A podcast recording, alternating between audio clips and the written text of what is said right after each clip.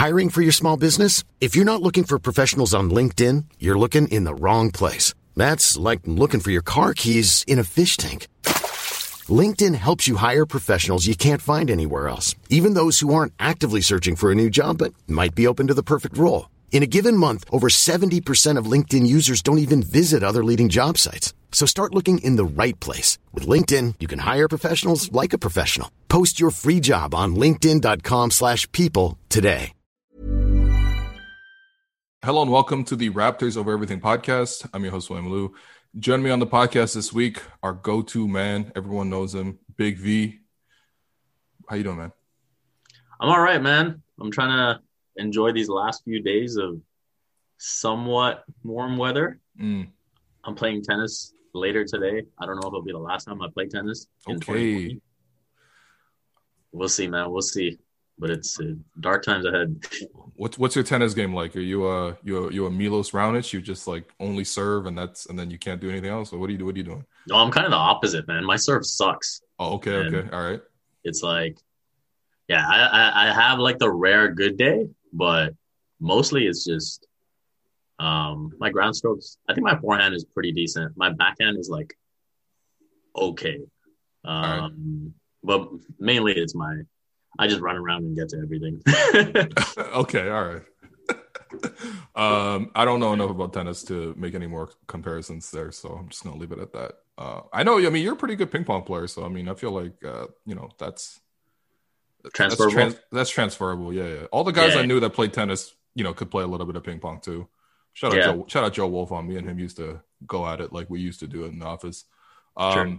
All right, so Raptors. Look, there's not that much going on. I'm going to be completely honest with you, but there are rumors, and I kind of want to get to some of these rumors, um, because I think honestly, a lot of them have just come up because it is that time in the year where you know you get some free agency reports. Uh, I, I, by the way, I'm really enjo- enjoying how much the fake news economy has expanded. You know, what I mean, I don't, I'm not trying to hate on people necessarily, but I'm just like, if you're not reputable and you just come up with some of these sources, people are so desperate right now, like they're gonna run with everything. yeah. So, shout out Legion Hoops, man. I, Legion of Hoops, I'm like, why are people running with this? I know. No, but the thing is, like, okay, so it's like one big organization, but then they got individual people now too. And I, I don't know, man. Maybe they do have legitimate sources. I don't, you know what I mean? That's more sources than I have, but like, yeah. uh, yeah, I just never heard of these guys before. So we'll see if they're right or not. But so I want to get to some of these uh, free agency um, targets that apparently the Raptors may or may not be in for. You know, there's some trade rumors for other players. Um, so we'll get to that. And then I think that will kind of give us a good jumping off point to sort of looking at the Raptors sort of roster contribution uh, and construction and sort of seeing how the Raptors are built per position going forward, right? So we can look at the future of all five positions and sort of where they stand. Um, but let's get let's get back to the biggest one. I think the most tangible one. And again, I'm, I'm really couching that statement tangible because uh, this is not from like Woj or Shams or Chris Haynes or Mark Stein or any of these guys. Uh, but Victor Oladipo apparently uh, is in trade rumors now. He's been in trade rumors for a couple of years now. I feel like ever since he got injured, um, ever since the Pacers offered him some uh, money and he turned it down.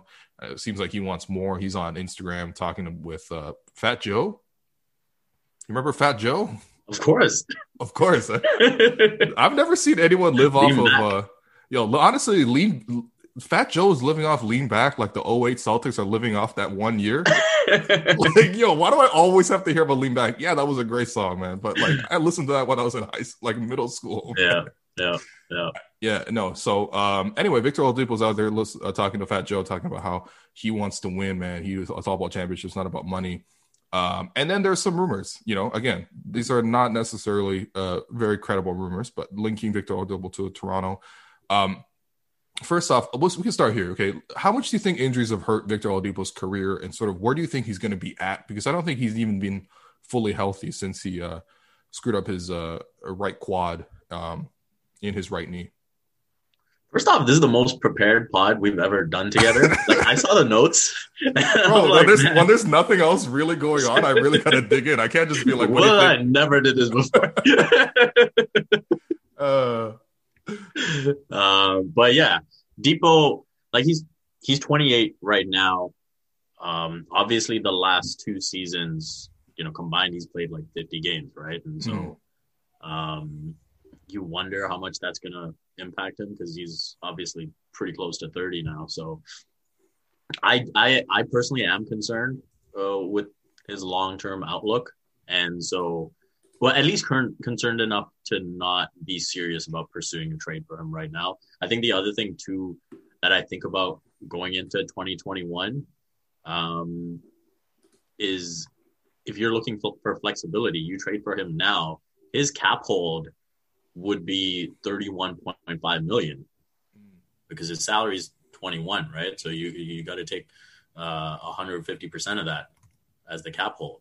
Mm-hmm. So I think that's going to be a big issue uh, in terms of the Raptors' flexibility for 2021. So I think that's another thing that dissuades it. And so potentially, you know, I know I, I saw you throw out, you know, Norm in a first rounder. Maybe there's another piece that you throw in to make it fit. Uh, Fred in sort of a sign and trade would be the other option because realistically, it doesn't make sense to have Kyle and Fred and Dipo, right? So mm-hmm. I think that's the other thing that you would consider if you were to look at a deal for him. But yeah, personally, I, I don't I don't see the Raptors pursuing him. Um, I don't think there's enough there to believe he elevates the ceiling, mm-hmm. at least to the point where uh, you know, does he elevate the ceiling and is he worth sort of taking away your flexibility for 2021? And so for both those reasons, I wouldn't really consider him. Yeah. I mean, look, you know, we touched on a lot of things there. I mean, there's a lot of problems with this deal. First off, you know, how much are you giving up on this, right? Because again, maybe we can get to that at the end of this because we can kind of talk about his game and sort of his injuries and stuff like that. But um, I actually remember watching the injury because it happened against the Raptors. Like Pascal yeah. was was guarding him thinking transition. Um, and yeah, it's kind of like that Jaylen Brown play. Yeah, yeah, and I, I don't know how Jaylen Brown sustained throughout the entire playoffs because he took a couple of big hits. Yeah. Uh, not not just um, in that in the Raptor series, but also in the Heat series. Um, but yeah, I mean, he his knee just gave out, and it was bad because like a about a month before that injury happened, that happened in January, in that December of that year, 2018, uh, he had a right knee injury. He missed 11 games, and it just looked like he was rushing back. You know, like it, it seemed like he was trying to, you know, I don't know, man, earn his money, try to keep his team competitive, everything like that. But it, it, I just feel bad for him. And the thing is, he hasn't been right really ever since because he returned, you know, uh, earlier this year, January 29th. But you know, he wasn't himself. He was playing limited minutes. He couldn't really go hard. And then even when the NBA season started coming back up, there were sort of rumors of like, is he going to actually play or is he going to sit out the restart? To rehab his knee. Now, maybe he was trying to set up the restart to sort of secure a trade or whatever. Who knows? But I also just truly believe he wasn't that fully healthy. Um, and so, you know, I, think, man, I, for a guy like that, so we can talk about his game. Really, he's really athletic, right? And he's he's like a super athlete. Like for a guy who's not that big, maybe six three, this guy's regularly dunking on people in transition. You know, like elevating. You know, his he's blocking people at the rim. Like he's just a hyper athlete. And so if you're going to talk about a serious knee injury that's going to knock him out like almost two years to a guy who's predicated on athleticism, then that concerns me right there. And then really the other question I had with Oladipo was like, how good is Oladipo really? Because if you look at it, the 17-18 season, the first year he got to Indiana when he got traded for Paul George, a really fantastic player. I mean, I, I believe he made the All NBA team. Uh, but you know, he looked like he was making a, a, huge step up because honestly, before that, when he was in Orlando, when he was in OKC, he wasn't actually that special of a player, um, despite the fact he was picked number two overall in a in a, in a bit of a weak draft. Um, I'll just pose that to you: like, how good is Oladipo really um, when you kind of look at his career? Because are we looking at an All Star guy? Are we looking at an All NBA guy? Or are we just looking at maybe even a guy who's even below that? I'd say he's still an All Star guy. Okay. I I think you know if he's sorted out his injury situation, then uh, I'm not too concerned uh, about you know his ability to get to the rim. I think he's still got enough shiftiness and athleticism to you know make that a big part of his game. I really like his mid range game. I think that's something again you know, when people recognize that athleticism and say, okay, we're going to pack the paint a bit more, that ability to pull up, I think he's, he's really got it from the mid range. Um, and I, I think the, the interesting thing I found is I was looking at his uh, three point shot and the non corner threes. Um, he's consistently at 34%, which I think is pretty good. And then, yeah, okay.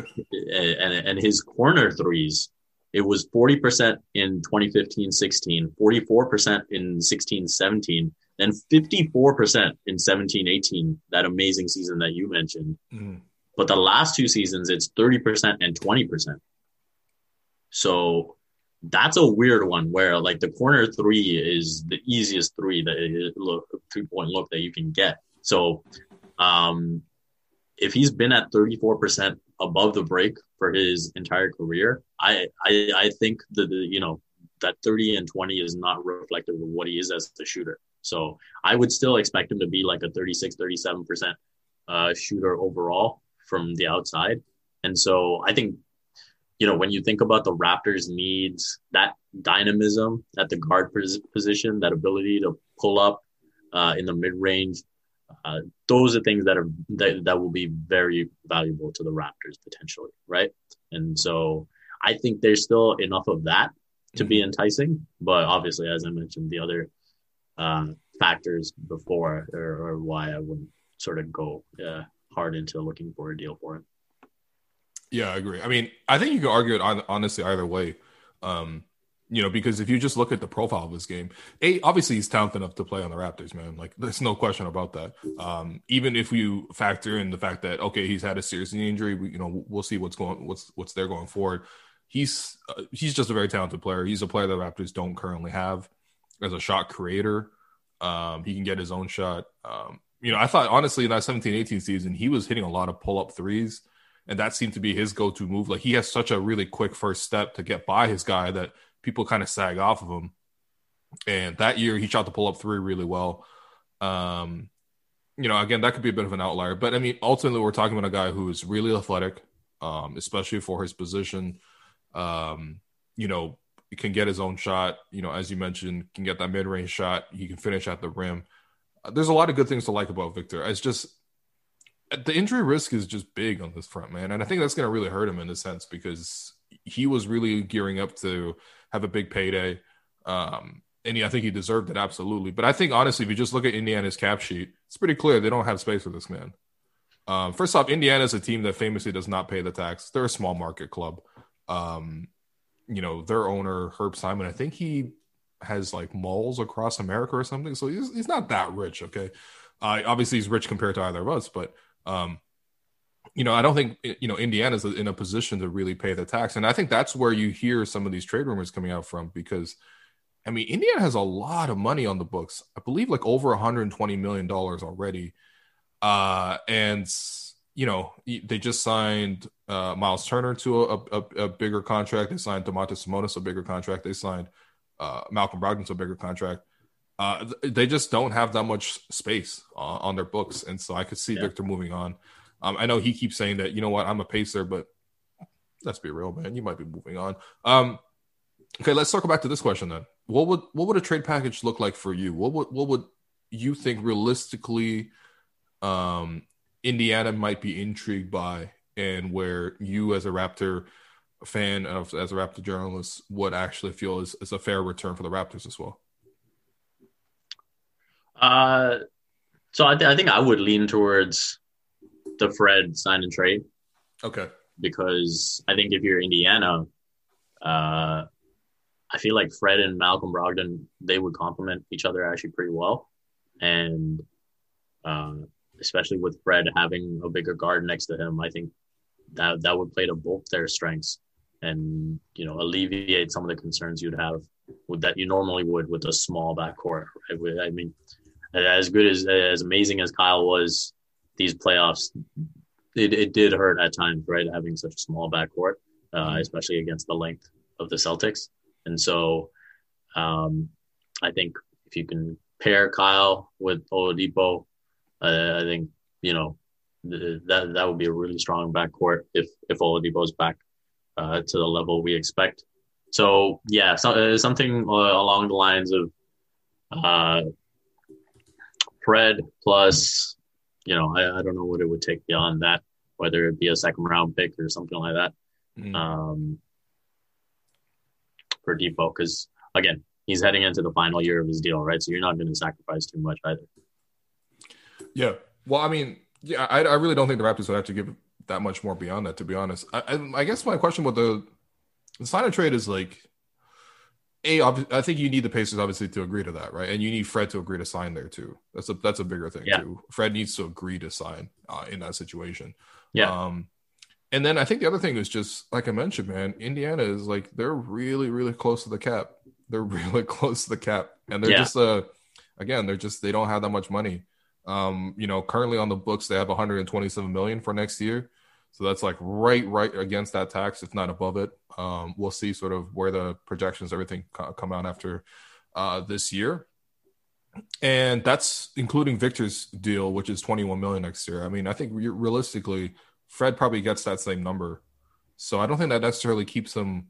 That doesn't save any money for them. So that's where my hesitations are. A, I don't know if Fred wants to sign there, and B, I don't know because you know what I mean. Like, you think Fred is going to be moving um, FVV merch, bettering yourself merch in uh, I in Hoosier Hoosier territory? Have you been? mean, he'll be closer. He'll be closer to home. He will be. uh, I mean, I guess so. Yeah, I guess. I guess that is true. Just one step closer to Chicago. Oh man. Yeah. No. I mean, Well, Rockford. I should specify Rockford because he always makes that distinction, right? that is true. That is true.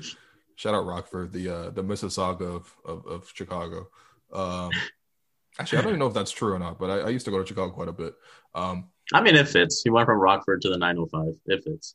yeah, no, that's that's true. He's got that T-shirt too that on on the FVV merch where he has all the cities that he's played in and stuff like that. So, um, yeah, okay. So for me, honestly, I think because Indiana needs some cap relief, for me, I put together something like Norm plus a future first round pick. The first round pick would be protected.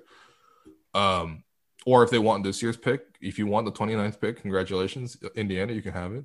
Um, because I, I don't actually think he's obviously he's a better player than Norm. Like even with Norm improving this year, he's still a better player than Norm. But I, I just I'm not a hundred thousand percent sold on Victor Oladipo. I, I just it's just that one season is so much of an outlier relative to everything else that I don't really know. Maybe it was a player that was on the up trajectory and on, on the upswing before he got the injury, but there's just something about him. I mean, at well, the, t- the times that I've seen Victor play against the Raptors since then, he hasn't really been a significant factor, which I don't think is surprising to anybody who's following the Pacers. I'm sure they will tell you that sometimes Victor's been hurting the team because he's kind of thrown off the rhythm of the team. Um, and obviously that's not fair. That's, that's not the best of Victor, but I, I just don't know what that is anymore. And I think honestly, my other thing is I don't I just don't know how much the Raptors want to invest at the shooting guard position in terms of their resources and their cap. Because if you're going to trade for Victor, you're saying that you want to re-sign Victor, right? And Yeah. you know, as you mentioned, that cap hold is tricky to work with. Now, the thing with the cap hold is if you if Giannis does agree to sign with the Raptors in 2021, you can then sort of negotiate with everyone at the same time, and you can lock Victor into a cheaper deal that's below the cap hold, sign him first, then sign Giannis. There's all sorts of things you can do with the cap, but But you'd Um, have to renounce him. You, no, you can re-sign him first. Uh, no, I, I think that's the pur- that's the purpose of the cap hold. Are you sure? Yeah, I'm pretty sure. All right. Well, I mean, that's you know that's an issue then.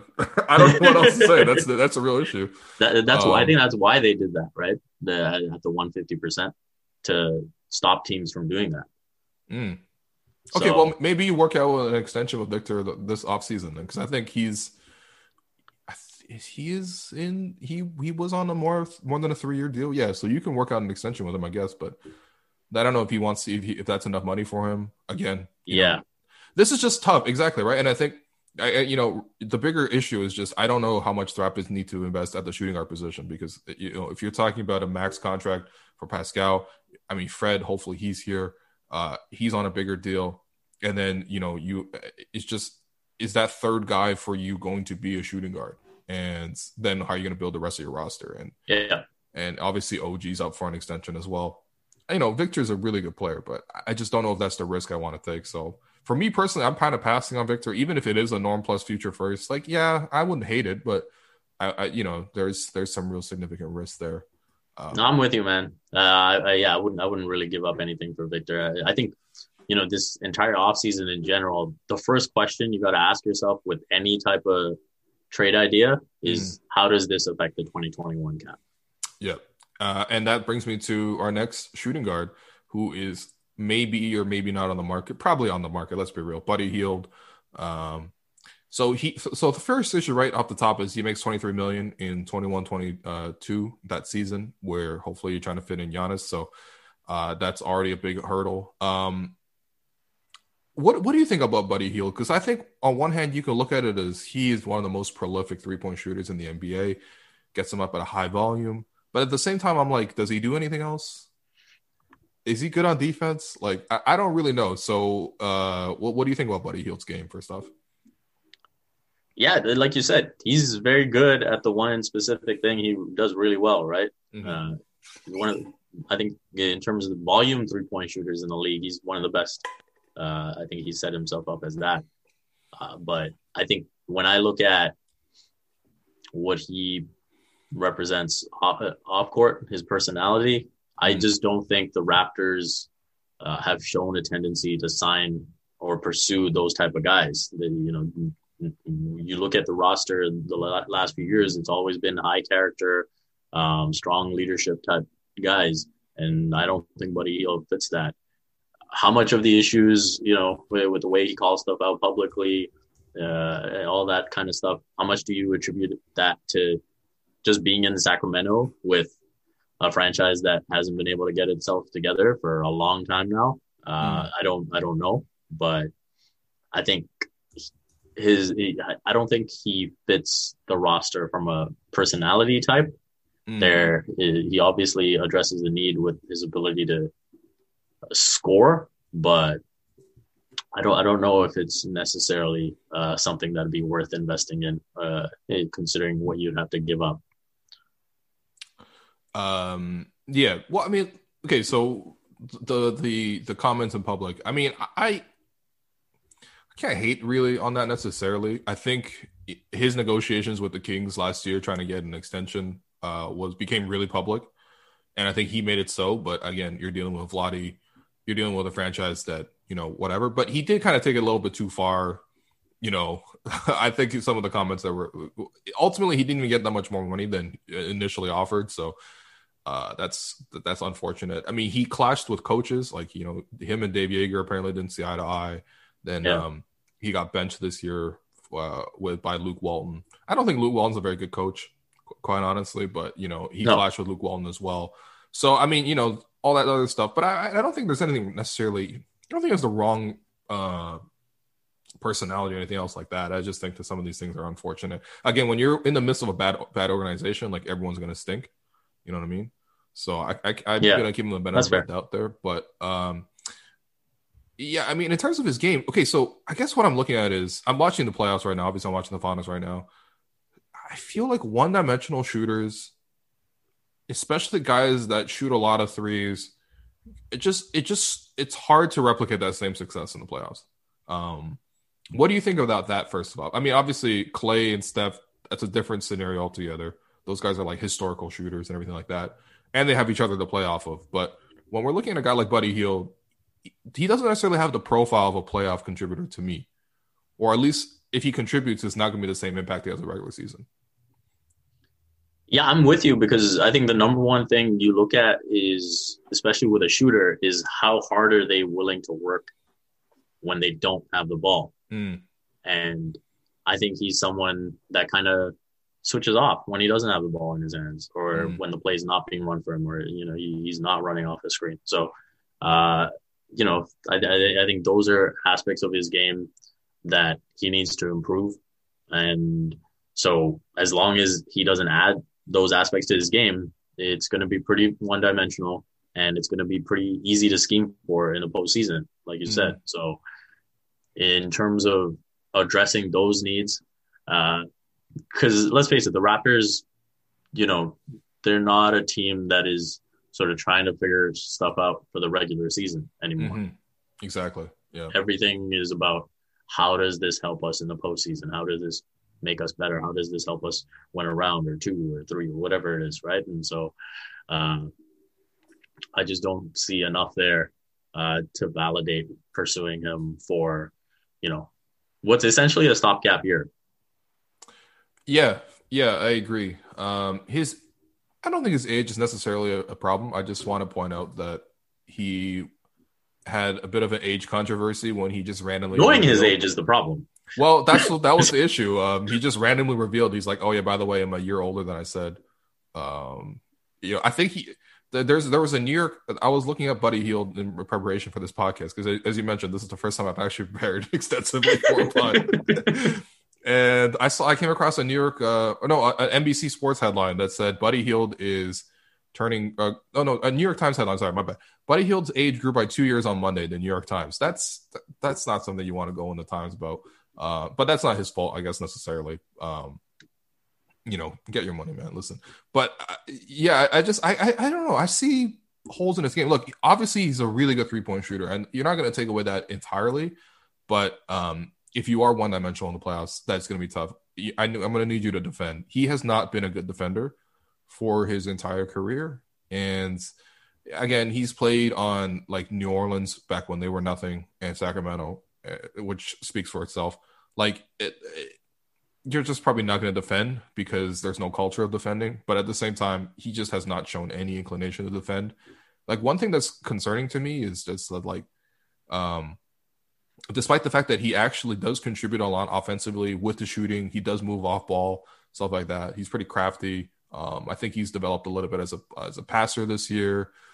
Um, he, you know, he can occasionally get a shot off the dribble now, but he just he's been a negative contributor because his defense is that bad. And I'm look after watching Demar, you know, kind of a similar profile player. Demar obviously got his points totally differently, but uh, if you are not willing to defend, I just I don't know if I want you on the Raptors, man. Even even if you are as good as you are, right, with with Buddy and his shooting, and I think with Buddy his shooting is it's impressive that he's able to scale up his shooting, right? Because he went from 4.6 attempts in his rookie year to 5.1 to 7.9 to 9.6. So the fact that he's able to scale up his shooting and his volume is really impressive considering he's still shooting 39% from the field or from three.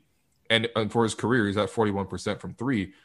He's a good shooter, but he doesn't necessarily get his own shot in a way that, you know, if you look at other guys who are, you know, approaching 10, maybe even like a James Harden, like, you know, 12, 13 threes a game, those guys can get their own shots off. And for Buddy, he even though he has scaled up his three point shooting, most of these threes are assisted. Which look, obviously you would prefer most of your assists to be, most of your shots to be assisted, but um, he still to me feels like a guy who, um, you know, is mostly a catch and shoot player. He doesn't really create off the dribble like that, and I don't know. I'm gonna need him to be a little bit more dynamic.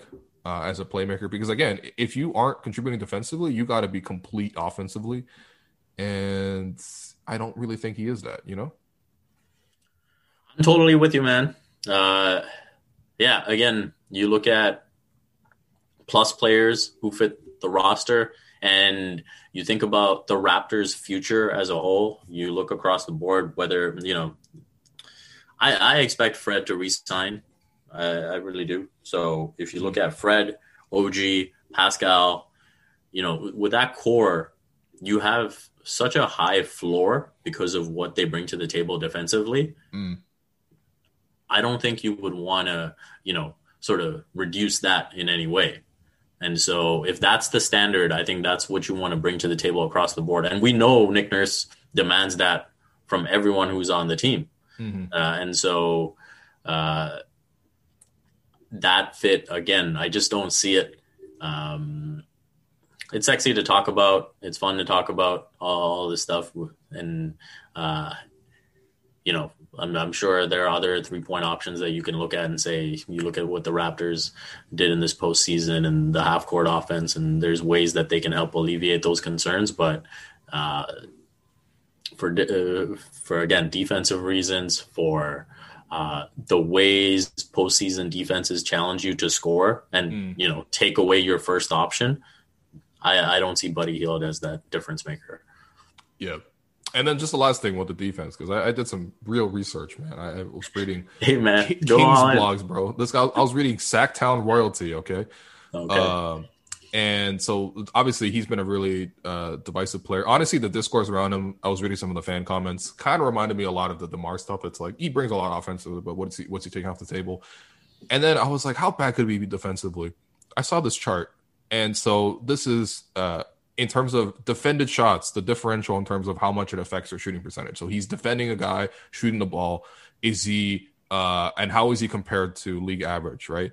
And when you look at in terms of when he's defending three point shots, opponents shoot 4.4 percent uh, better on than league average, which is the eighth worst mark in the NBA. At the rim, opponents shoot 12.7 percent better when Buddy's defending them, which is the worst mark in the NBA.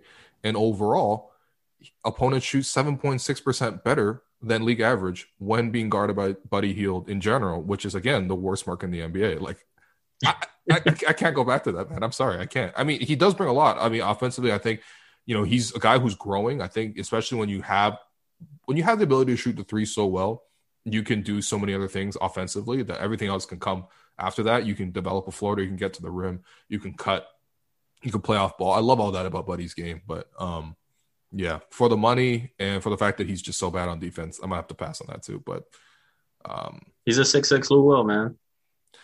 I mean, I mean, at least Lou Will can operate in the pick and roll. I was gonna say, yeah, and I need that pick and roll game from from Buddy because again, if you are gonna be that bad defensively, as I mentioned, just got you got to play better offensively, and he's not that complete offensively. So I'm gonna have to say pass on that. Uh, in terms of big men, so Montrezl Montrezl Harrell has been I would say softly linked. And what I mean by that is uh, here are some of the links. Okay.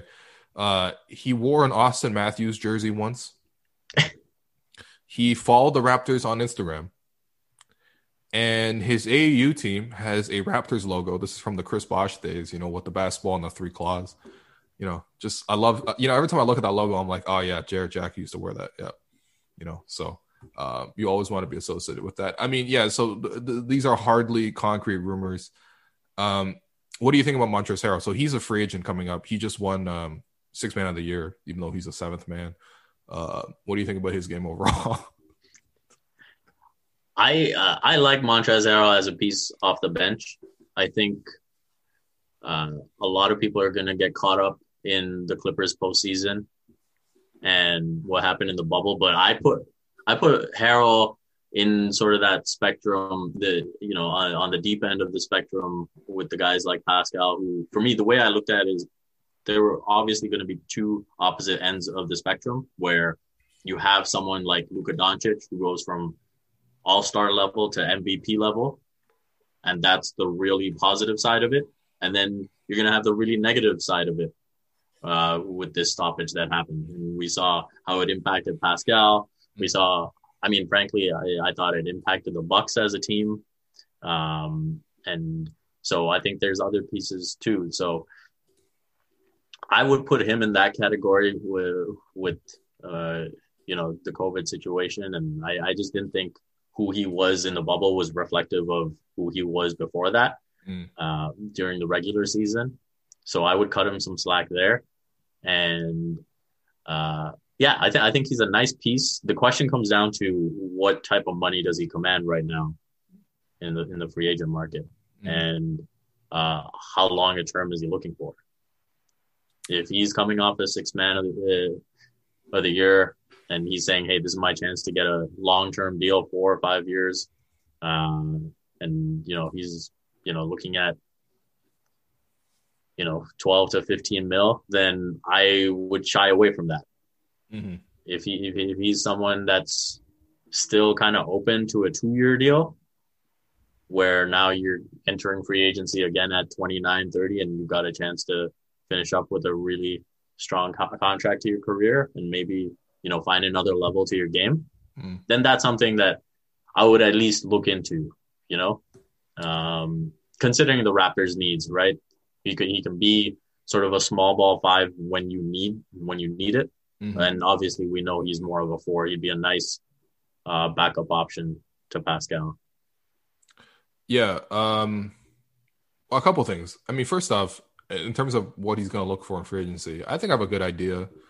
Uh, he was a late draft pick, second round, 32nd pick by the Houston Rockets, 2015. So you're not making a lot of money, especially when you're uh, signing second round deals with, with Daryl Morey. He loves to sign them to the uh, the four year minimum contract. I don't know how he does that, but uh, yeah. yeah, it's it's it's kind of exploitive, whatever. Um, and then when he signed with the Clippers, when he when he got re-signed with the Clippers, he signed a two-year, twelve million dollar deal. So for his career so far, he's made uh, fifteen million dollars in terms of career earnings in uh, five seasons. This man's gonna be looking for some money, and I think he deserves it um, because he's played really well. He's really made a career of himself, and I actually kind of like Montrez as a player. I think there's a lot of things that he does that's that's quite good. Um, one thing in particular, the pick and roll game He's scoring 1.31 points per possession in the pick and roll game as the finisher. So that's an incredible mark. And especially for a guy who does it as primarily his option, everyone knows he's rolling to the rim. Teams are just having a hard time stopping him. And to put that in comparison, like maybe Serge Ibaka was probably the Raptors' best pick and roll option in terms of their centers finishing. He was at 1.00 points per play. So uh, Montrez can really do some damage there. He's a really physical player uh, at the rim. Um, you know, he's good on the offensive glass. He's uh, undersized, but again, really physical. Honestly, he's grown, uh, a, uh, you know, a bit of a driving game. Like he give him the ball a little bit in in the uh in the elbows, and he's going one on one, especially against a small defender. He can kind of bully his way there. Um, so that's all good, and I think he really would bring some nice things to the Raptors. I think offensive rebounding, something the Raptors don't really have a lot of. He brings that too, but I mean, again, does he really fit the profile of a Raptor player, right? I think defensively, he's going to be limited because he's six foot eight. And I don't think he's as bad as he looked in the playoffs. I mean, like, you can't really be asking a guy post COVID to be guarding Nikola Jokic, who's like, has how much, like, even after Jokic lost some weight, like, he's probably still got 50 pounds on yeah. Montrez, like, come on, man. I mean, let's just face it, man. Jokic is a beast. Yeah, and also, who is stopping Jokic physically? Yeah, you know I mean? nobody. So, yeah, even Anthony Davis couldn't do it. So yeah, no, they had Dwight Howard out here acting like a seven foot Patrick Beverley to try to throw Jokic off his game. Um, but I, I, don't think he's that great of a defender. Um, I don't. I think he's more offensively focused than defensively focused. And then I think what is the ultimate role for Montrez going to even be on the Raptors? You know what I mean? Like, mm-hmm. assuming uh, Giannis comes and you still have Pascal, like where where is he playing? Are you playing Pascal three then? Like what are you what are you doing? And if you're signing him to big money just for him to come off the bench, that doesn't necessarily make sense to me. Yeah. Yeah. Yeah. I mean, yeah, part of part of why I said the two year deal is because, you know, it gives you a chance where, okay, now if you got to make the money work next year, he's appealing as an expiring contract, right? Mm. so there's still that flexibility. And so, you know, if he starts looking at three or four years, then it's like, okay, why wouldn't you just resign Serge then? Right. I, yeah. I, I think, I, I, think the money would be similar and I think the fit would be way better for Serge.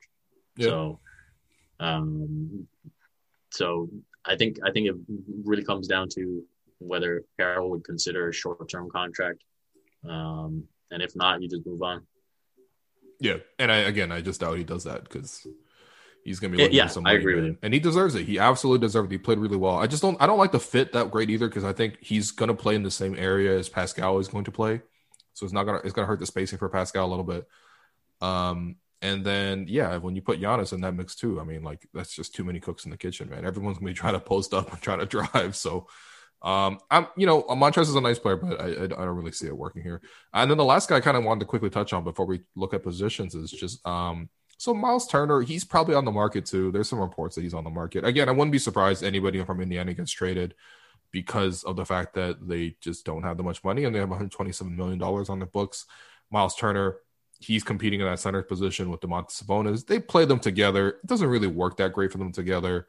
Um, he makes $18 million per year flat for the next three years, which is honestly a pretty reasonable rate for a guy with his skills. But um, I don't know. Uh, what, what do you are you a glass half empty guy on Miles Turner or glass half full? Because I'm definitely glass half empty.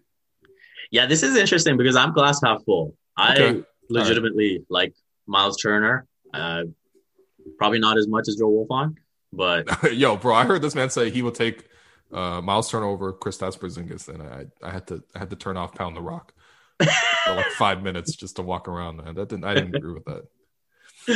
Uh, no, I think Turner's defense is really good. I think he's you know one of, one of the better uh, big man defenders in the league.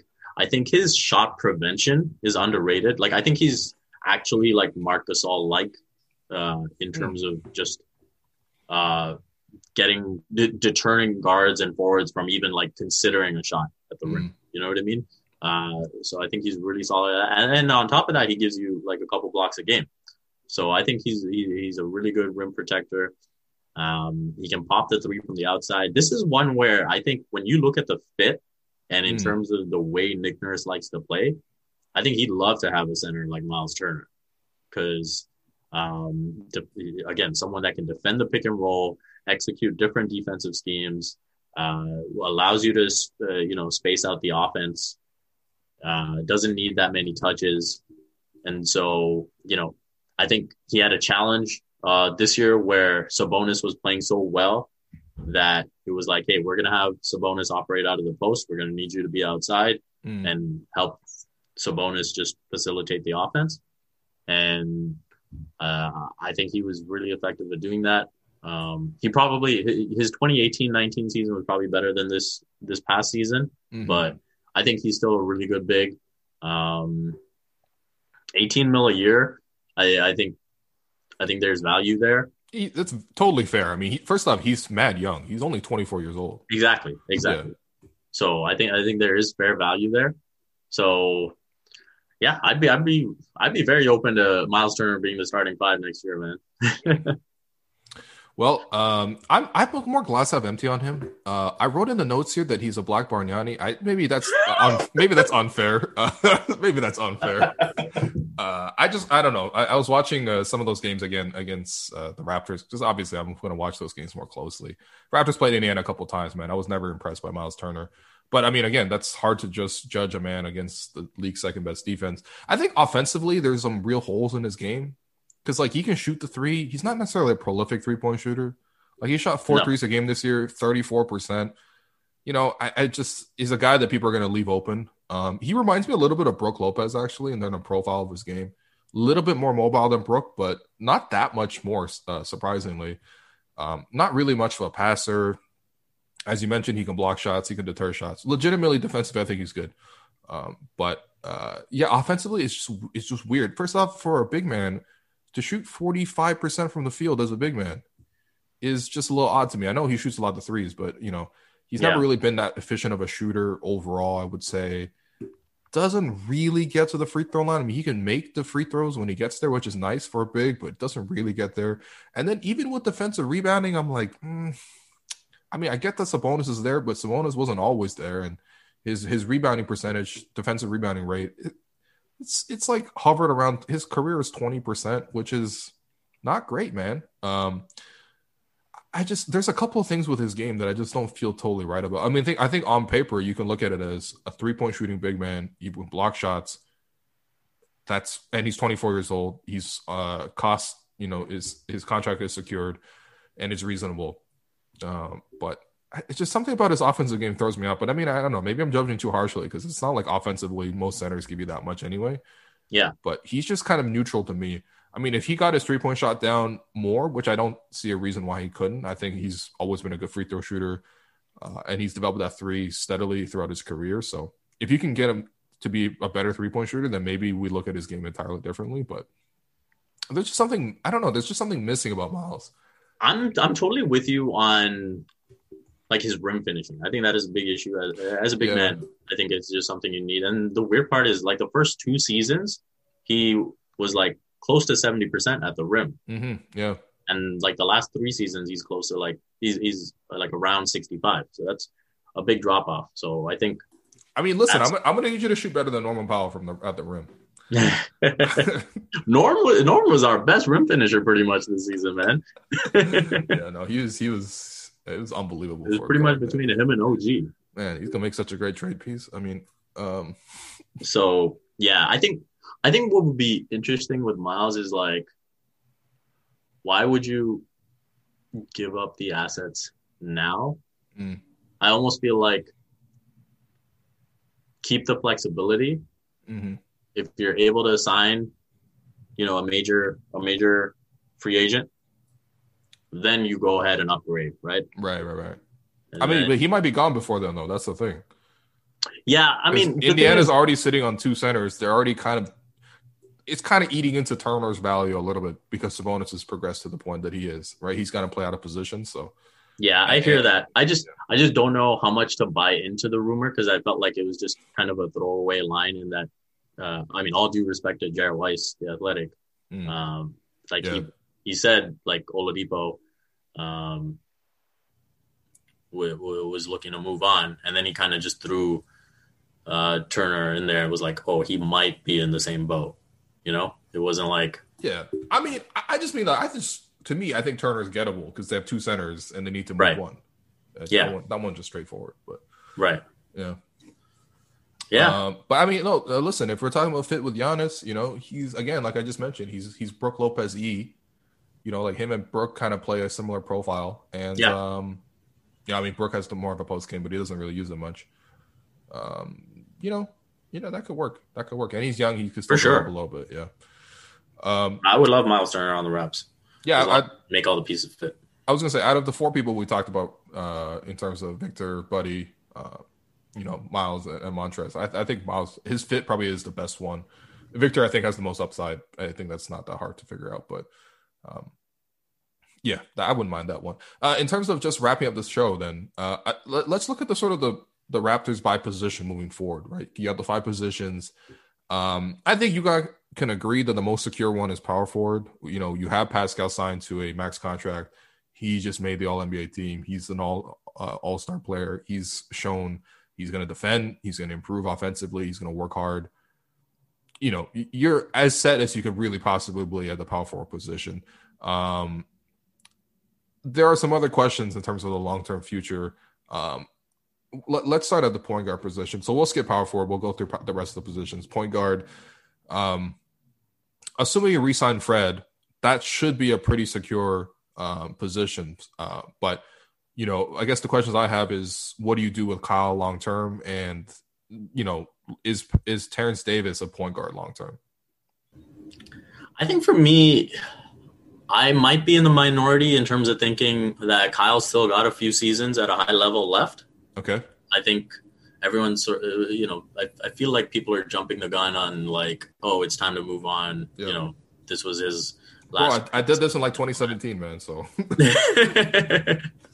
Because I, I, I, really think he just, you know, he takes great care of his body. Mm. Um, and you, you know, you can look at his age all you want. I think when you make the comparisons to point guards of the past and oh this you know these size point guards have never lasted before well those size point guards also never had this level of sports science and uh, ability to you know take care of their nutrition and all of that and so i think kyle does all the right things from that standpoint and that's why i think he honestly has like i wouldn't be surprised if he made the all-star team uh, you know two or three more times yeah and, and also you know, I've raised that point in the past about sort of like six foot guards, long term scoring. It's true. There's a very uh, small historical precedent, but I mean, realistically, the way the game is played now, there's so much three point shooting that you can like Kyle's gonna get half his points from just threes. Like he's gonna make three threes. That's already nine points. Um, and I think you know that's gonna help prolong people's careers as well. But yeah, I agree with you. I, I think really the question is, I mean, I think as Raptor fans, I speak for everybody when I say that you know we all want Kyle here as long as possible. We want Kyle to retire here.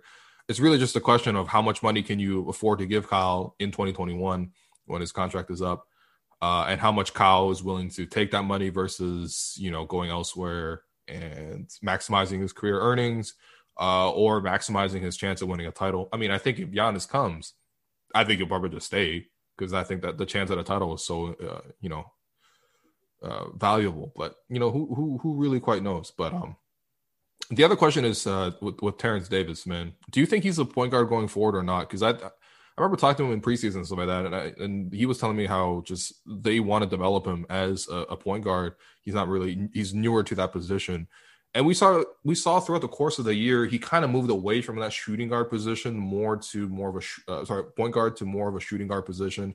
I would even say McCaw played more point than uh, Terence did. Um, obviously, Fred and Kyle there as well do you think you know TD is still moving in that point guard direction? I don't think so. Uh, I still haven't seen enough to think uh, his best role isn't, uh, you know, playing off ball Mm. and attacking off initial penetration.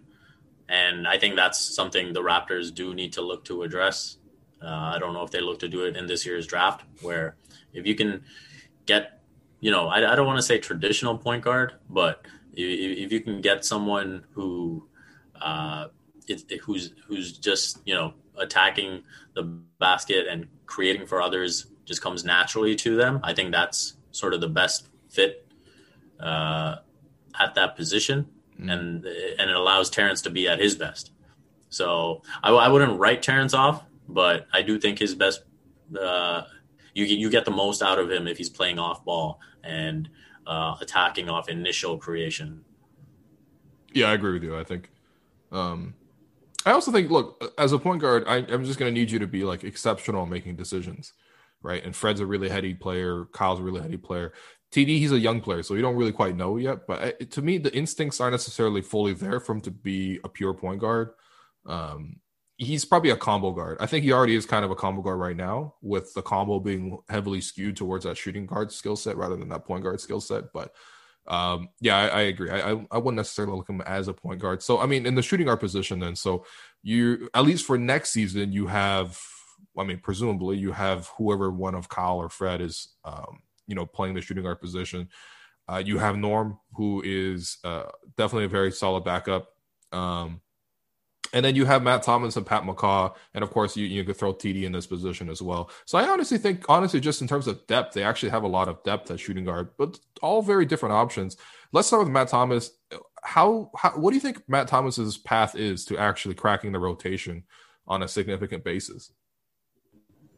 The or is there, with- is is there one? You know what I mean? the path with Nick Nurse is always defense, right? Mm. And so I think he made some strides from the beginning of the season where, you know, I thought he was the chicken with his head cut off to, uh, to, you know, just understanding uh, Nurse's zone schemes. Um, and I think that's something that Nick, Nick recognized too. It's just, hey, it, it's probably easier to just go zone while he's on the court. And, uh, I thought I thought he did well there. I think there were situations where, he, you know, he was defending Khris Middleton and held his own, and Mm. that's something that he can confidence from. I'm surprised every, when, whenever I look him up and I see that he's six five. I feel like you know every time I look at him on the court, he's like max six two. But Mm. uh, I think you know at that size, you you just want him to continue uh, to do what he's doing offensively because I think uh, what he does, where people chase him off the three point line and he takes that step inside and knocks down the mid range J, I think that's really valuable. Mm. Uh, there were times where you know he kept probing off the dribble and was able to find an open man. I think that I, I think he's a really high IQ basketball player, and so. Uh, I think that will help him come around on defensive schemes as well. Because all rookies, I, I, you know, whether you're coming from Europe, whether you're coming from college, whatever it is, defensively, that first year is really tough. Oh yeah, definitely. Because you just don't have the kind of athletes who are as quick and as fast and as explosive and as big as there are in the NBA. There just isn't, man. Like that's the biggest difference. In, on top of Yeah. the, the fact that the skill set is just different. Um, like come on, man. You know, Yeah. There's, there's no So- Pas- there's no Pascals in, in in Valencia, man. so I think the strides that he showed from, you know, day one of the 2019-20 season Mhm. to where he was by the end of the bubble, the fact that Nurse trusted him enough to put him into a game seven and arguably should have trusted him a bit more Yeah. uh, and maybe given him a look in the second half. I think uh, that's something that you can carry over into this season and say, yeah, when when things are starting to look a little stagnant, Matt Thomas can really give you something. And uh, those are the pockets where he best fits. Like we, Nick Nurse did in the playoffs, and I always go back to even in the bubble. There was the the game where they got blown out by the Celtics, and they really couldn't make an open shot. hmm And then the very next game, they played Memphis. And again, they started out the game really struggling to hit from the outside. hmm And that's when Nick Nurse went to Matt Thomas. And Matt Thomas came in, knocked down a couple threes, and all of a sudden the Raptors caught fire. And Nick Nurse said after the game, it's like, yeah, we just it didn't matter who it was. We just needed to see someone put the ball in the basket. Yeah. And you know Matt Thomas can always do that. Mm-hmm. Uh, very ironic that he made 99 threes this season. Didn't even know that, man. That's crazy. uh, and so, yeah, I think next year there, there's definitely a path to more playing time. Mm-hmm. Uh, just because I, I, really trust uh, that he puts in the work. Uh, he's talked before about how the Raptors gave him film on like different guys that he can emulate. I don't Yep. think we have to, you know, make wild guesses to assume who those guys would be. Yep. Uh, but uh, I, I, I definitely think there is a path to more minutes for Matt Thomas. Yeah. Um, one thing I like about it, uh, you mentioned that you know he can, you know, when guys really close out hard, and guys are always going to close out hard, he can step into that mid range. This man shot sixty two percent from sixteen to three point arc. That's unbelievable, and a lot of those are like bank shots because you know he loves that little bank shot when he floats. He was so good at it. That sounds low. Yeah, yeah, that is true. You're right. Actually, come on, come on, Matt, get your weight up. No, but I mean, I- I honestly think in terms of the way he can kind of grow his game, you know, obviously JJ Redick is always mentioned, um, but even a guy like Seth Curry, because I, kinda feel like there's a mold of like undersized guard that shoots really well, but can play make just a little bit, right? I'm thinking of guys like Patty Mills also fits this category. Um, you know, I would say Seth Curry fits this category too. He's probably the premium version of it, but a guy who can play make just a little bit, create just a little bit, make a couple of reads, definitely playing off ball. But because of that threat of their movement, because of the threat of their shooting, they can be a positive contributor and they can be a, a, solid bench piece. And I, that's what I kind of feel like Matt could be doing. I mean, even JJ Redick back in the day, he kind of did that too. He had a little bit of assistant in his game. And I can see him, you know, he works really hard. Um, he's developing the handle. You know, we all know Matt Thomas propaganda hour. Um, so I mean, I'm I'm hoping he you know just moves up a little bit. I think realistically, the rotation is just kind of crowded right now anyway at the guard position. You have Kyle Fred; they're going to play a lot of minutes. Norman's going to play a lot of minutes because he's legitimately better than Matt. And so Matt's kind of that fourth guy right now, and there's a cap to how much he can play there. Um, what about a guy like McCaw? Are you giving up on McCaw yet? Um, because I felt like honestly, quite honestly, at times I was looking at that Celtic series and I'm like, McCaw would have done. I kind of miss McCaw a little bit in that Celtic series. Did you did you feel that way or no? I'm, I'm, I'm with you. I'm yeah. with you. Okay. Yeah. All right. Yeah, I'm with you. Yeah. Um, first off, we I don't, I don't think we can finish uh, Matt Thomas segment and not give a shout out to Alex. So shout Oh, out. uh, listen, that is the path. That is the path. You hire Alex Wong as your agent, uh, without telling anybody, and then um, yeah, he can just get up here like Kendrick Perkins does for LeBron James and just uh, you know spews propaganda. Like we've already been doing that for free. Um, sign us up. Anyway, keep on. Yeah, man. Uh, so yeah, I feel like with Pat McCaw, again, I, I, I think his window is the fact that again, Terence Davis likes to play off ball. Mm. So if you, if you have some of those bench units where he's able to run it, um, not that not that he's a great playmaker in himself, but you know we saw at times where Nick Nurse just sort of had him uh, be that initial ball handler and ju- just to get the get the play going. Mhm. And so, you know, I think I think that's where he sort of fits in. And then Nick loves him, man. So he's gonna be back, uh, and he's gonna get minutes. Uh, defensively, he's solid. Uh, again, that's why you know when people look at why wasn't Terence playing more during the regular season, why was Patrick McCaw getting these minutes? Um, Nick Nurse just sets a standard of hey, this is where you have to be defensively, and nothing is handed to you, right? Yep. Because uh, and and we saw, frankly, uh, Michael Malone uh, till he till he didn't have a choice in the playoffs. Like through the regular season, he wasn't willing to give MPJ minutes Yep. Because it's sort of setting that precedent, right? Like Mhm. if you if you tell a player early on in their career that hey, you can be this bad defensively, and I'm still going to give you minutes, Yeah. then then nothing's really going to drive them to get better on that end.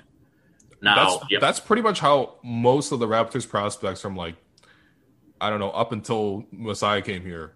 Like that's how all of them failed. Like, Yeah. Chris Bosh, Andrea, Terence Davis, or Terrence Ross. Like Yeah, a, a, whole bunch of them. I mean, some of those guys are just weren't good, like Joey Graham, but like DeMar. DeMar, I was gonna say, yeah, that's that's the biggest example right there. so yeah, yeah, no, that's a good point for sure.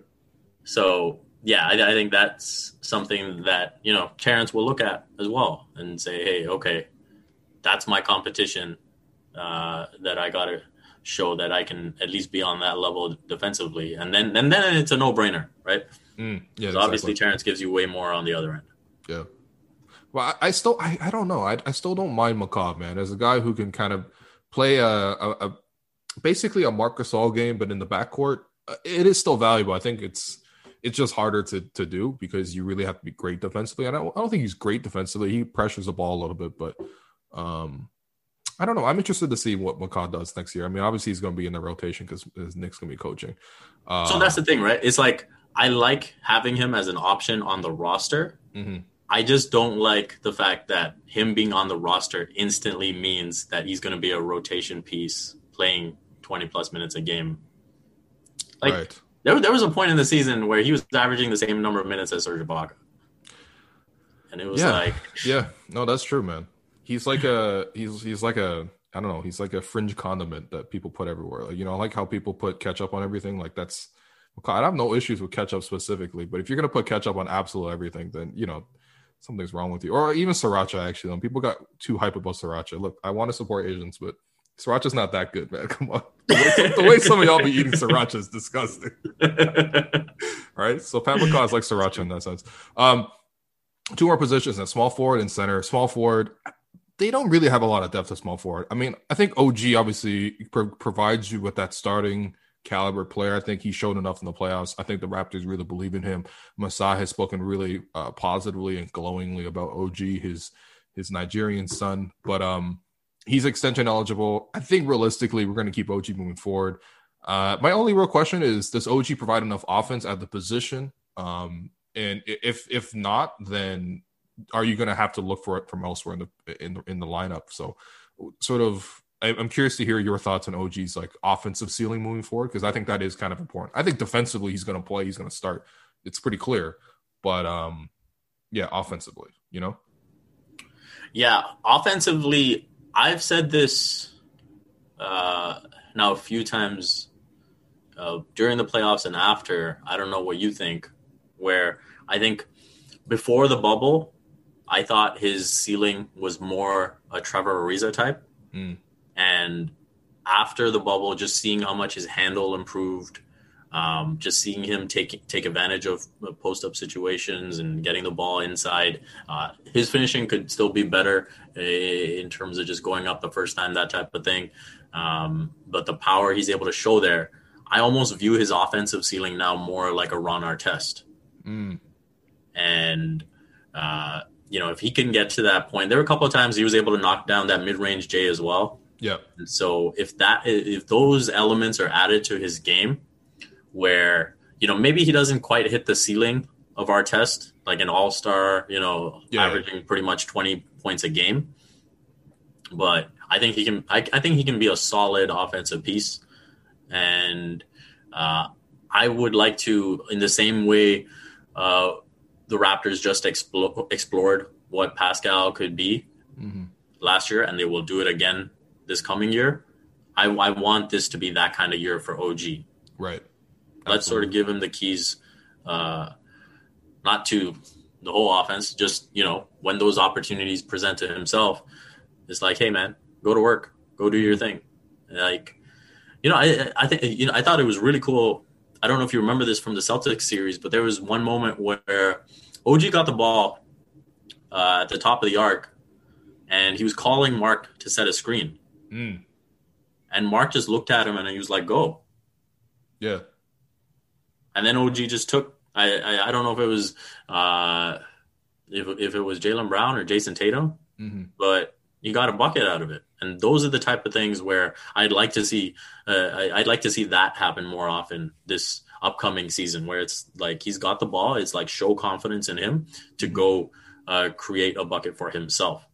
Because I don't even think he's like the selfish type where you know he's just going to be one track minded going to the basket right like i think there were times where even with that spin move if if, he, if that second body came over he was dishing it back out hmm and Yeah. so uh, so I like the offensive elements of his game, um, and I'd be I'd be very open to you know exploring as much as I can this upcoming season.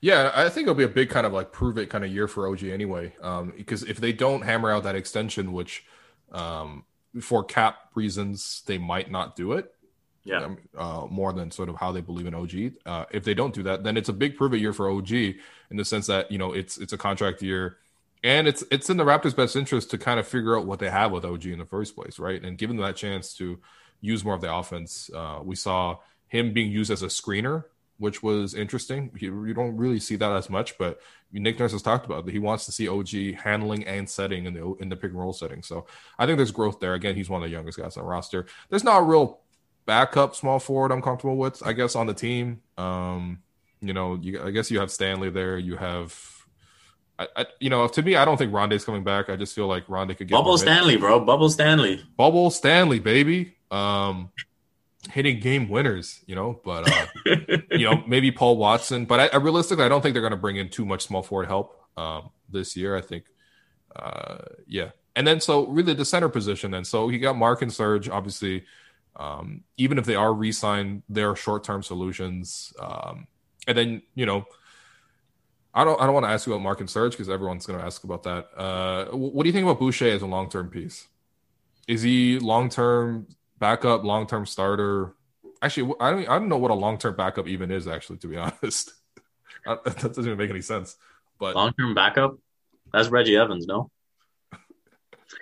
oh, I got. I used to get so hyped when Reggie Evans got like 20 rebounds for the Raptors. I'm like, I don't care. We're down 25. Reggie Evans has 25 rebounds. 10 of, 10 of them are offensive rebounds on his own misses. oh man, how far we've come. But Bro, I was watching Reggie Evans on CBC on a on a Sunday where the Raptors would be up in the first half and then blow the lead in the second half. CBC games, man, that, that was wild. No, that's yeah. That, that's when uh that's when Matt Devlin said uh Punjabi. Yep, That's Stojakovic, yeah. Peja, Punjabi. What a moment! what a, legend, man. A legend. Shout out Parminder. Definitely. My good friend Parminder. You know, shout out Leo Rautins for being like, "Huh, Punjabi, eh?" That's because you have to, as the as the color commentator there, you have to follow up, man. you can't just be laughing, right? You gotta you gotta you gotta be professional. Yeah, yeah, yeah. So yeah, Yeah. Boucher, yeah. Uh, I think the question is: Is he open to being a long-term sort of backup option? Mm. Um, and when, and I mean specifically, is he open to being a long-term third stringer? Because I don't know if he's still good enough to be a legitimate backup option. Maybe for like a, on a playoff team, probably not. But I think he showed enough in limited minutes this year that he can do that elsewhere, man.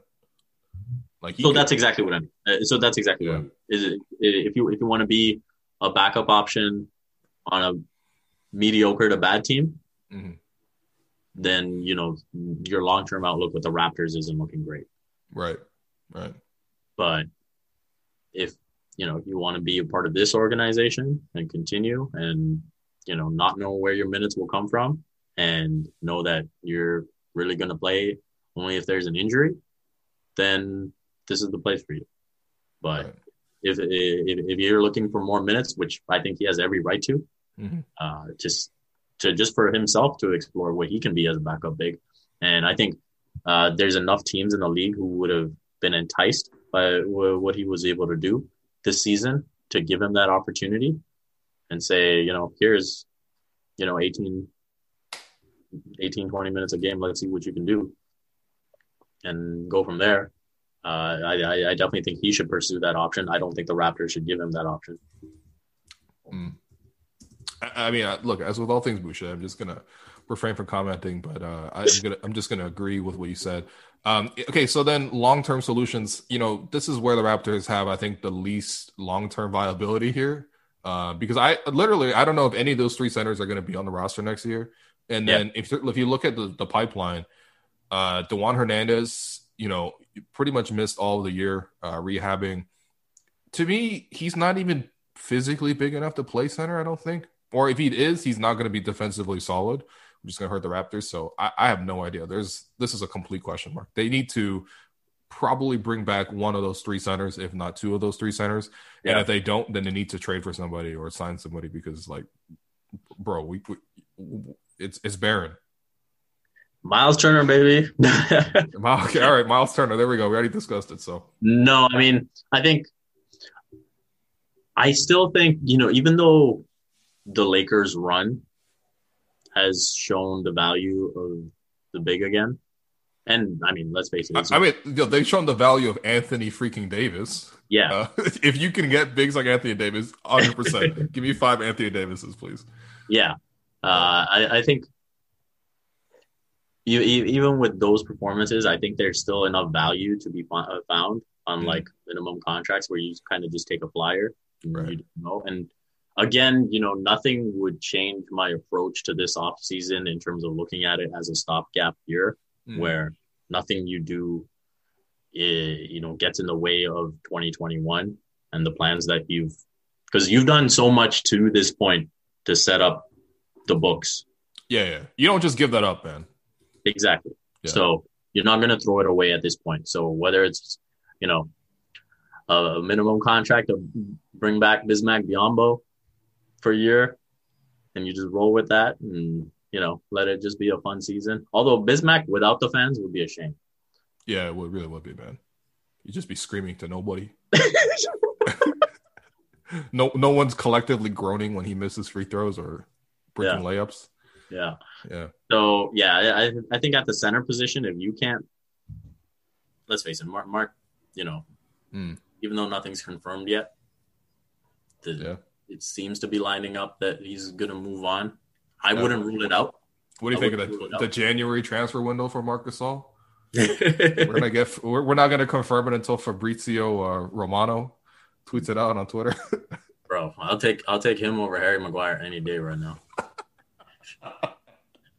yeah, honestly, man. Yeah. yeah, either I mean, this is not the time for Liverpool to, to gloat about defenses. We've been we've been kind of horrid on that front too, but uh yeah, no, it's it's bad, man. It's bad. Yeah, before we end the podcast, man, you want to have a little quick uh, EPL chat? What's going on, man? Of course, man. Of course. Yeah, so you're United. Yeah. Uh rumors are they're in talks maybe to replace Ole. Uh, you know, there's a certain uh former Spurs manager out there that you know maybe has been linked to United in the past may still be out of a job right now and may join you guys. Uh, obviously, that's Mauricio Pochettino. What do you, what do you think there? Would, would that be an upgrade for you guys? Like, what do you guys need, man? Because United looks kind of weird right now, to be honest. They, you guys have been looking weird for the last couple of years. Let's be real. I mean, we definitely need uh, central defenders. I think the okay. way you build. So, build, so hold on. Paying eighty million pounds for uh, Harry Maguire wasn't enough, huh? I mean, that's the thing, though. It's not about how much we're paying; it's who we're paying. Mm. Right? Yeah. Okay. Like people, people criticized the money that was paid for Virgil Van Dijk when when that transfer happened, yeah. saying, "Oh man, this is the most money ever paid for a center back," and this and that. No one's complaining now. No. So it's just about finding the right guy, and you know, I think, I think you know, Lindelof is like a a backup secondary center back yeah, he, he's good enough to play on the team, but just not start every week. Yeah, exactly. Yeah, right. Yeah. And so, yeah, we, we got a lot of holes to fill. I'm not too mad at the transfer window. Like if if if if they had center backs in mind mm. that they that they just couldn't get anywhere near in terms of evaluation, then it is what it is. Um, Were you guys even linked to any though? Like, like no, know, not like really. Ruben Dias. Like, oh yeah, like it felt like City was trying to buy one for you know the whole summer, I guess. Yeah, yeah, yeah. I, I mean, I think that's the frustrating part that all the links seem to be to wingers and forwards, and it's like there's yeah. this clear deficiency at the back. Yeah, was there not a single rumor about a center back? So that part of it was frustrating. So yeah, I think Ole tactically you can see there's a ceiling. Okay.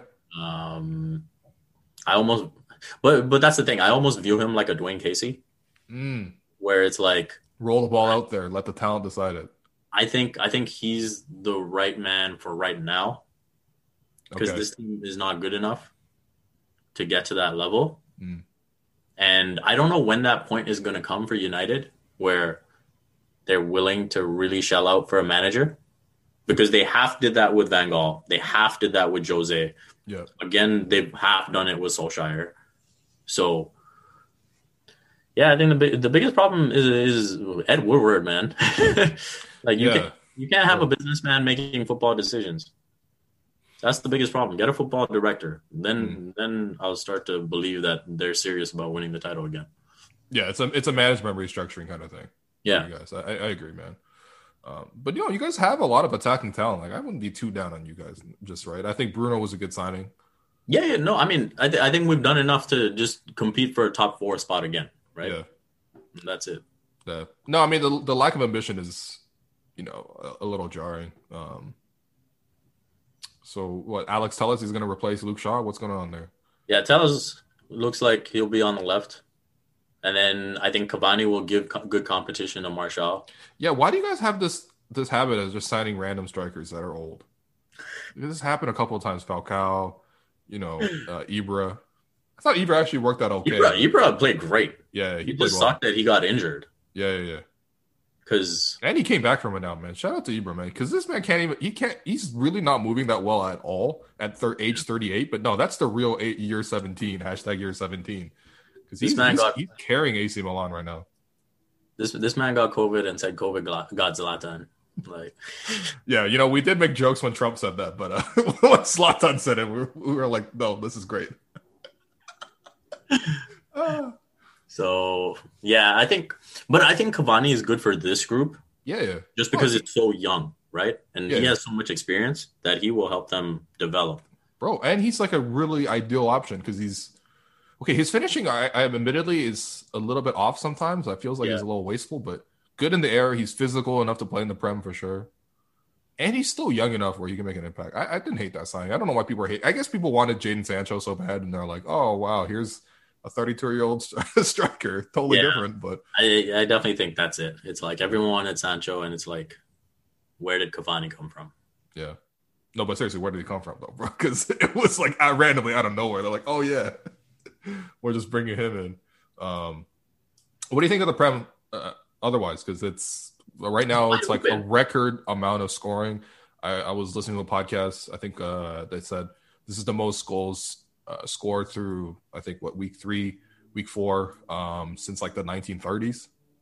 Like there's just between all the penalties being assigned, and of course, like okay, why do you think the defenses are so bad across the league? Because you're looking at cities looking bad defensively. Liverpool was great defensively last year, looking really shaky defensively this year. United is shaky defensively. Chelsea looking shaky defensively.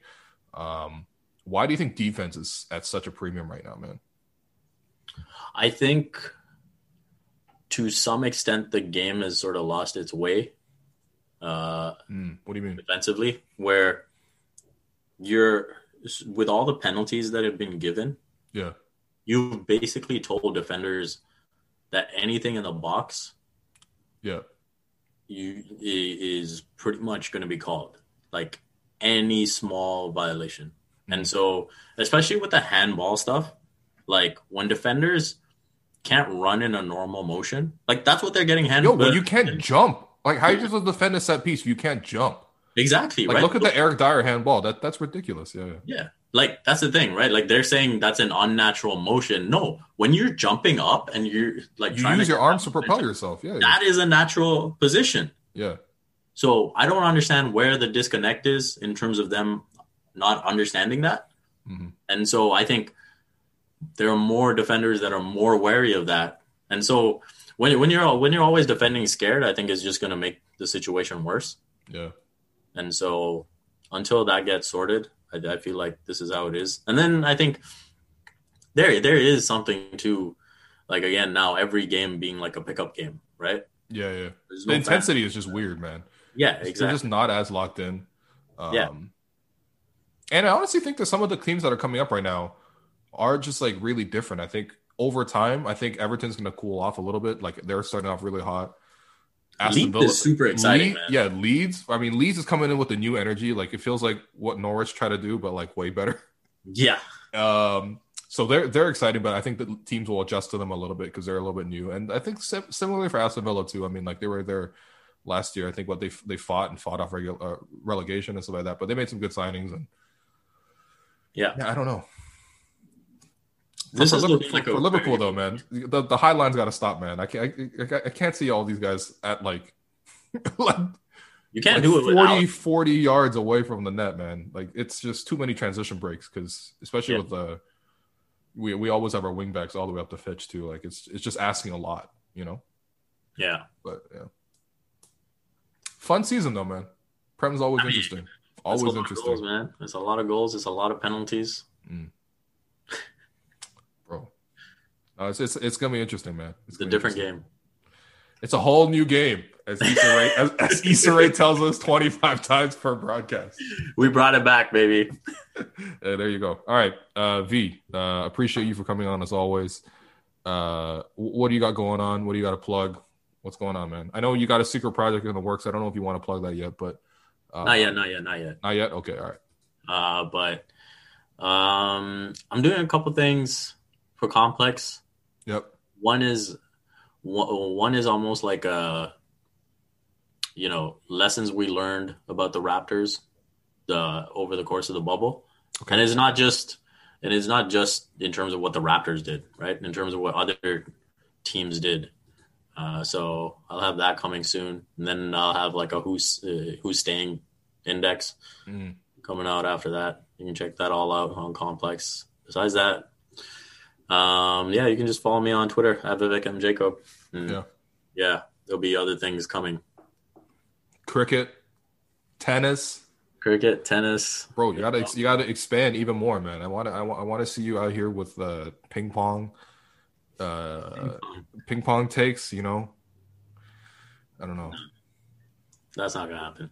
No. Right. Ping pong is not gonna happen. Come on, bro. Expand, expand to the Asian audience, man. Maybe badminton. Oh man, even I can't even get in that much into badminton, man. nah, I, th- I think I'm good, man. Yeah, you're you're saturated, bro. You're the only one I know that watches every single product that the Zone puts out, man. this man's out here watching Formula One. I'm probably. Uh, no, you're you're a real sicko, man. But no, I appreciate you coming on as always. And um, yeah, the listeners, I'll be back with more of the uh, finals reaction podcasts, and uh, looking forward to making more content through uh, the off seasons for the Raptors. Man, it should be uh, not that busy of a summer, but en- enough interesting things going on. So look out for that. So thanks everyone for listening, and uh, I'll be back next week.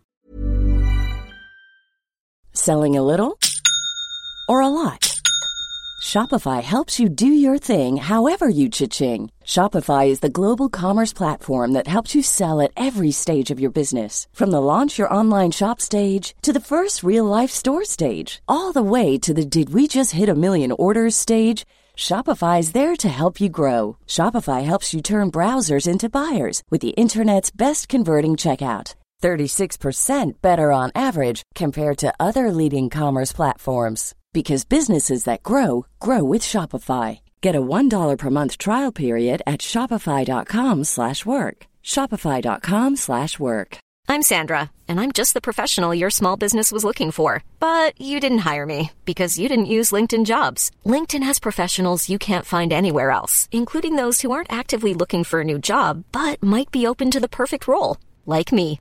In a given month, over 70% of LinkedIn users don't visit other leading job sites. So if you're not looking on LinkedIn, you'll miss out on great candidates like Sandra. Start hiring professionals like a professional. Post your free job on linkedin.com/people today.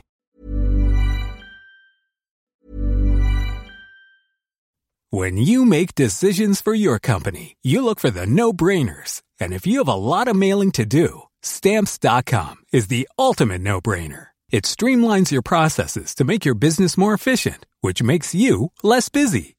Mail checks, invoices, legal documents, and everything you need to keep your business running with stamps.com. Seamlessly connect with every major marketplace and shopping cart. Schedule package pickups and see your cheapest and fastest shipping options from different carriers. With rates up to 89% off USPS and UPS rates. And with the Stamps.com mobile app, you can take care of mailing and shipping wherever you are. Make the same no-brainer decision as over 1 million other businesses with Stamps.com. Sign up with code PROGRAM for a four week trial, plus free postage and a free digital scale. No long term commitments or contracts. That's stamps.com. Code program.